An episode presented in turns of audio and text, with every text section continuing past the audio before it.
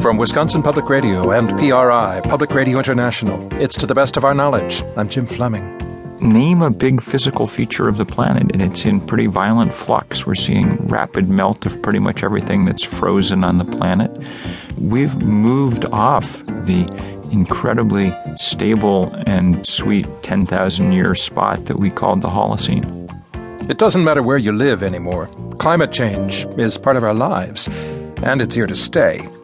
In this hour, the guy who made climate change a household word lays out a new social and economic model for life on a changed planet. Think small and local. Time to cultivate your own backyard. Also, an experiment in radically local living. And finding the sacred in the natural world. All that is alive is sacred.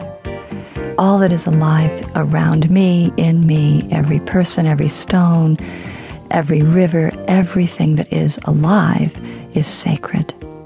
The rise of dark green religion. But first, more than 20 years ago, a young journalist named Bill McKibben wrote a book called The End of Nature, one of the first to alert us to the danger of global warming. Took a long time for his message to sink in. Now, McKibben says, it's too late. Climate change is not only unavoidable, it's already underway. In a new book called Eaarth, that's Earth spelled with two A's, McKibben lays out a new model for how to survive in the new climate. In a word, think small and local. Why? Because the cost of rising sea levels, droughts, and floods is about to make the recent economic downturn look like a walk in the park. What's most interesting about our economic downturn is it gave us the metaphor we need to understand the whole shebang.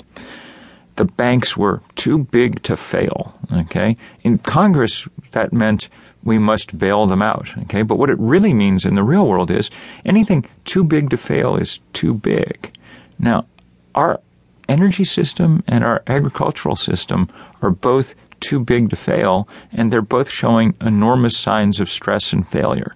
The number of hungry people around the world is now on the upswing after going down for many years because per capita, the amount of grain we can produce has begun to fall. And our energy system, as you know, is under all kinds of stress. One of the reasons that our grain production is down is because we started diverting our corn crop into gasoline to make up for the oil that we couldn't afford anymore. It's all very connected, it's all very large, and we'd be much smarter to figure out how to build it down kind of gracefully. Let's talk about the paradigm shift you'd like to encourage small and local versus large and national or multinational. I think the most important paradigm shift, almost the kind of metaphor shift, is from our current cure all for every problem, which is growth.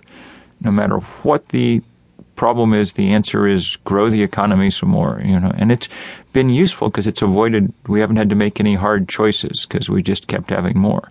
But if we've run into what people 50 years ago started calling limits to growth, and melting the Arctic is a pretty good sign that you're running into some pretty profound limits, then we're going to need a different set of metaphors.